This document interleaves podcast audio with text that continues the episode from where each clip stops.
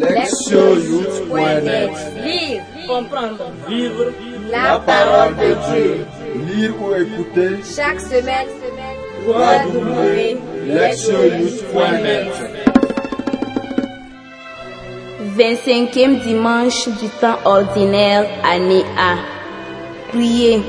Psaume 144. Chaque jour, je te bénirai. Je louerai ton nom toujours et à jamais. Il est grand, le Seigneur, hautement loué. À sa grandeur, il n'est pas de limite. Le Seigneur est tendresse et pitié, lent à la colère et plein d'amour. La bonté du Seigneur est pour tous, sa tendresse pour toutes ses œuvres. Le Seigneur est juste en toutes ses voies, fidèle en tout ce qu'il faut. Il est proche de tous ceux qui l'invoquent, de tous ceux qui l'invoquent en vérité. Lire la parole. Première lecture, Isaïe 55, versets 6 à 9. Cherchez le Seigneur tant qu'il se laisse trouver, invoquez-le tant qu'il est proche. Que le méchant abandonne son chemin et l'homme perfide ses pensées. Qu'il revienne vers le Seigneur qui lui montrera sa miséricorde, vers notre Dieu qui est riche en pardon.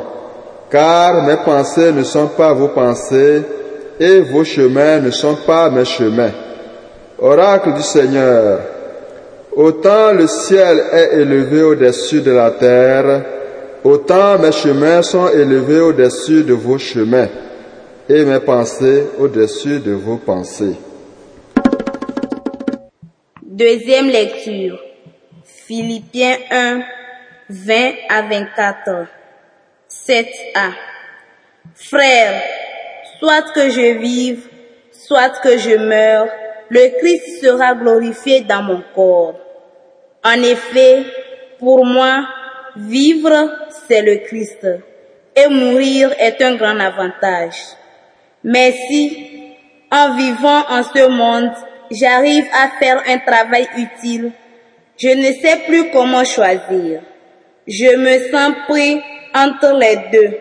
Je désire partir pour être avec le Christ car c'est bien préférable. Mais à cause de vous, demeurer en ce monde est encore plus nécessaire. Quant à vous, ayez un comportement digne de l'évangile du Christ. Évangile Matthieu chapitre 20, les versets 1 à 16. En ce temps-là, Jésus disait cette parabole à ses disciples, Le royaume des cieux est comparable au maître d'un domaine qui sortit dès le matin afin d'embaucher des ouvriers pour sa vigne. Il se mit d'accord avec eux sur le salaire de la journée, un denier, c'est-à-dire une pièce d'argent, et il les envoya à sa vigne. Sorti vers neuf heures, il en vit d'autres qui étaient là, sur la place, sans rien faire. Et à cela il dit, Allez à ma vigne, vous aussi, et je vous donnerai ce qui est juste. Ils y allèrent. Il sortit de nouveau vers midi, puis vers trois heures, et fit de même. Vers cinq heures, il sortit encore, en trouva d'autres qui étaient là, et leur dit, Pourquoi êtes-vous restés là toute la journée sans rien faire? Ils lui répondirent, Parce que personne ne nous a embauchés. Il leur dit, Allez à ma vigne, vous aussi. Le soir venu, le maître de la vigne dit à son intendant, Appelle les ouvriers et distribue le salaire, en commençant par les derniers pour finir par les premiers. Ceux qui avaient commencé à cinq heures s'avancèrent et reçurent chacun une pièce d'un denier. Quand vint le tour des premiers, ils pensèrent recevoir davantage, mais ils reçurent eux aussi chacun une pièce d'un denier. En la recevant, ils récriminaient contre le maître du domaine. Ceux-là, les derniers venus, n'ont fait qu'une heure et tu les traites à l'égal de nous qui avons enduré le poids du jour et la chaleur. Mais le maître répondit à l'un d'entre eux, Mon ami, je ne suis pas injuste envers toi. N'as-tu pas été d'accord avec moi pour un denier? Prends ce qui te revient et va-t'en. Je veux donner au dernier venu autant qu'à toi. N'ai-je pas le droit de faire ce que je veux de mes biens? Ou alors ton regard est-il mauvais parce que moi je suis bon? C'est ainsi que les derniers seront premiers et les premiers seront derniers. Entendre la parole. Le thème. Notre mission, notre gloire. En ce dimanche, la liturgie de la parole nous amène à réfléchir sur le thème de la reconnaissance et de la louange que les êtres humains cherchent les uns des autres comme prise en compte de leur réalisation, de leur valeur et de leur importance personnelle. La première lecture est tirée d'Isaïe 55, qui commence par une invitation à recevoir les dons de Dieu et la certitude qu'il a choisi son peuple Israël et le destine à une grande gloire. Ces versets d'ouverture culminent en Isaïe 55, 5, qui a cette affirmation remarquable. Une nation qui ne te connaît pas accourra vers toi à cause du Saint Israël, car il fallait ta splendeur. C'est dans le contexte de cette promesse que le prophète exhorte les justes de son peuple à chercher le Seigneur et à l'évoquer.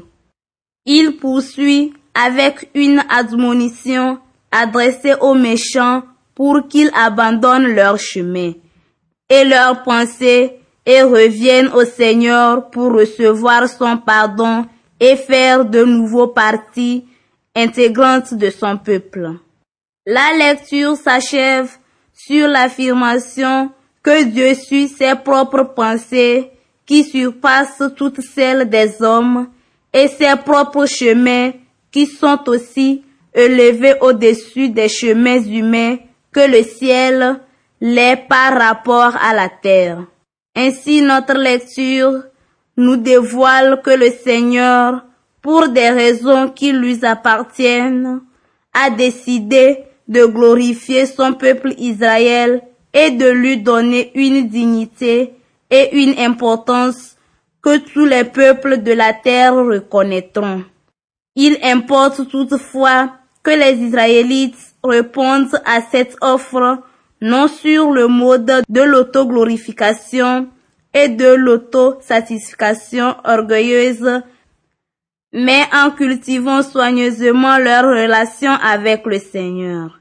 Ils doivent le chercher sans relâche en vivant selon ses commandements, en s'unissant à lui par la prière et en revenant à lui de leur rébellion. À travers un culte fidèle rendu à Dieu, ils trouveront leur gloire et seront reconnus comme des modèles et des exemples à suivre. La deuxième lecture est extraite d'une des épîtres de la captivité.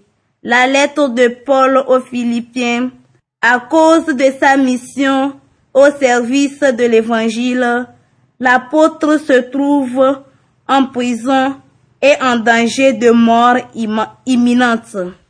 C'est dans ce contexte qu'il fait deux déclarations importantes. Il commence par parler de son emprisonnement et de façon surprenante, il accueille la perspective de sa mort. Une telle attitude montre sa foi et son engagement exceptionnel vis-à-vis du Christ, car il sait qu'en mourant, il lui sera uni. En fait, il est ouvert et prêt à accueillir toutes les issues possibles de sa captivité, affirmant que s'il reste vivant, il continuera un travail utile pour l'évangile et que s'il meurt, il sera avec le Christ. Son total engagement à l'égard de ce dernier et de sa mission lui donne une liberté remarquable pour affronter tout ce que la vie peut lui réserver. Dans la seconde partie de la lecture, Paul appelle les chrétiens à l'imiter en ayant un comportement digne de l'évangile du Christ. Un tel engagement de leur part ferait sa consolation et témoignerait qu'ils sont des serviteurs de l'évangile authentiques et dignes de louange, marchant de concert avec l'apôtre emprisonné. Les propos de Paul reflètent la même attitude et le même état d'esprit que ceux d'Isaïe. Pour lui et les chrétiens de Philippe, la dignité, la reconnaissance et la louange viennent de l'accomplissement fidèle de la mission confiée par le Christ. Il n'est pas concerné par la reconnaissance et les louanges d'autrui dans sa vie. Son unique souci est la mission de prêcher l'évangile et la seule récompense qu'il en espère est d'être uni au Christ pour l'éternité. Il applique la même logique aux chrétiens, affirmant qu'ils devraient centrer leur vie sur l'évangile. C'est cela qui leur apportera gloire et reconnaissance en ce monde et dans le monde qui vient. L'évangile contient une parabole qui se, qui se focalise également sur le thème de, de la reconnaissance et de la récompense. Situé dans le contexte saisonnier de la moisson, cette histoire peut sembler quelque peu choquante. Du fait, le propriétaire qui représente Dieu se montre injuste à l'égard de ses ouvriers puisqu'il donne le même salaire à ceux qui n'ont travaillé qu'une heure et à ceux qui ont travaillé la journée entière. Matthieu utilise cette histoire pour justifier le fait que Dieu intègre les gentils à son peuple. Une intégration qui est très récente au regard de la longue appartenance des Juifs à ce peuple. Les deux groupes vont-ils récolter les mêmes bénéfices de cette appartenance? Matthieu répond positivement. Les Juifs et les gentils sont à l'égalité quant à la récompense de la vie éternelle que leur apporte cette situation. La parabole illustre bien la pensée de Dieu en précisant que la somme payée à tous les travailleurs est de un denier indépendamment du temps passé. Une somme habituelle et suffisante pour couvrir tous les besoins d'une journée. Les ouvriers embauchés, les premiers, ont reçu la promesse d'un salaire juste. Autant dire le montant qu'il leur fallait pour subvenir à leurs besoins du jour. Les ouvriers venus tard ont été gratifiés de la même somme, ce qui manifeste non pas l'injustice du maître, mais son souci pour le bien-être de tous ses salariés. Dieu est juste en ce qu'il donne à tous l'opportunité d'accéder à la vie éternelle. En outre, aucun des ouvriers de la parabole n'a cherché à se dispenser de travailler.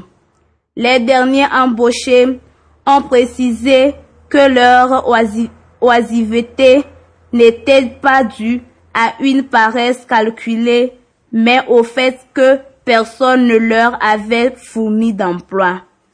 Sachant qu'ils étaient ainsi laissés sans ressources pour survivre, le propriétaire les a embauchés, même pour un temps bref, afin de leur assurer la subsistance pour la journée. Ce qui montre une fois encore la volonté de Dieu de donner à chacun le nécessaire en vue de la vie éternelle. Les ouvriers qui accusent le maître de la vigne d'être déloyal et injuste ne s'occupent que de leurs droits et de leurs privilèges. Ils veulent être reconnus et récompensés sur la base de ce qu'ils ont réalisé. Mais leur logique signifie que ceux qui ont été embauchés sur le tard doivent mourir de faim. Le récit souligne donc que Dieu agit selon une logique fondée sur un principe différent. Il donne à chaque travailleur la tâche qui lui est nécessaire pour avoir la vie éternelle. Cette tâche est unique et adaptée à chaque personne et les ouvriers n'ont pas le droit de contester le raisonnement du maître qui choisit d'octroyer à tous un salaire égal.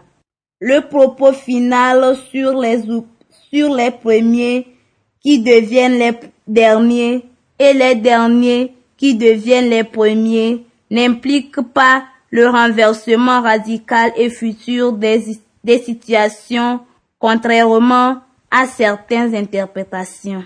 Bien plutôt, ce propos indique que tous se retrouveront à l'égalité en ce qui concerne les dons de Dieu. La récompense et la gloire de la vie éternelle, selon Matthieu, est à chercher dans l'accomplissement de la tâche confiée par Dieu, laquelle est l'unique et spécifique pour chacun. Chercher à être reconnu et loué pour ce que nous sommes et que et ce que nous faisons est une quête humaine naturelle et plutôt acceptable. Toutefois, la première lecture nous rappelle que la gloire et la louange véritable sont la conséquence d'une vie droite et fervente accordée aux lois divines. Paul souligne la dignité chrétienne est de vivre et d'annoncer l'évangile, quelles que soient les circonstances. Enfin, l'évangile montre que le chemin vers la vie éternelle passe par la réalisation de la mission particulière donnée par Dieu à chacun et à chacune. Là est la source de la gloire personnelle en cette vie. Là est le chemin vers l'union éternelle avec le Créateur. Le Créateur que le psalmiste décrit comme le Seigneur dont la bonté est pour tous et la tendresse pour toutes ses œuvres. Écoutez la parole de Dieu. La liturgie de la parole de ce dimanche nous invite à réfléchir sur notre tâche de chrétien et de chrétienne et sur la juste reconnaissance que nous en attendons en retour. L'accomplissement de nos activités quotidiennes nous apporte louange, reconnaissance, sentiment de plénitude et gloire personnelle. Cela étant, nous vivons dans une société où beaucoup d'entre nous n'anticipent pas et ne se préparent pas comme il faut, ce qui les amène à accomplir leurs occupations de tous les jours de manière misérable et chaotique. Toutes choses qui peuvent les conduire à l'oisiveté et à l'échec. Certains et certaines, par contre, débutent leur journée en notant ce qu'ils ou elles veulent réaliser aujourd'hui. En tant que chrétiens et chrétiennes, notre liste quotidienne des choses à faire peut commencer par la reconnaissance de la puissance de Dieu et finir par une action de grâce pour ce qu'il nous a permis d'accomplir. De fait, tout ce que nous réalisons n'est pas dû à notre propre force, mais à la grâce de Dieu. Dans ce contexte, nous pouvons réfléchir sur quelques aspects qui nous permettront de mieux comprendre l'importance du message de ce jour. Nous commençons par entendre cet appel. Cherchez le Seigneur tant qu'il se laisse trouver. En tant que chrétiens et chrétiennes, quand cherchons-nous le Seigneur dans nos vies? Beaucoup ne le cherchent qu'après avoir essayé de trouver ailleurs un secours, être heurtés à un échec. Lorsqu'ils ou elles ont réalisé que les sorciers, les astrologues et les faux prophètes ne pouvaient leur fournir le secours et le bonheur qu'ils leur promettaient, ils décident alors de se tourner vers Dieu. Nous avons nous aussi tendance à chercher Dieu quand les choses ne vont pas bien, par exemple dans des situations relevant de difficultés familiales, de crises au sein du couple ou de relations difficiles, de chômage. Confrontés à des menaces, nous nous tournons vers Dieu pour qu'il nous guide et nous fournisse des solutions.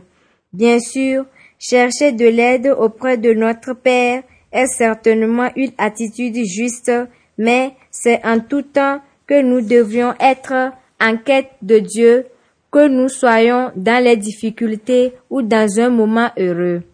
Tel est le message de la première lecture lorsqu'Isaïe nous presse de chercher le Seigneur et de changer nos vies afin de bien accomplir notre mission.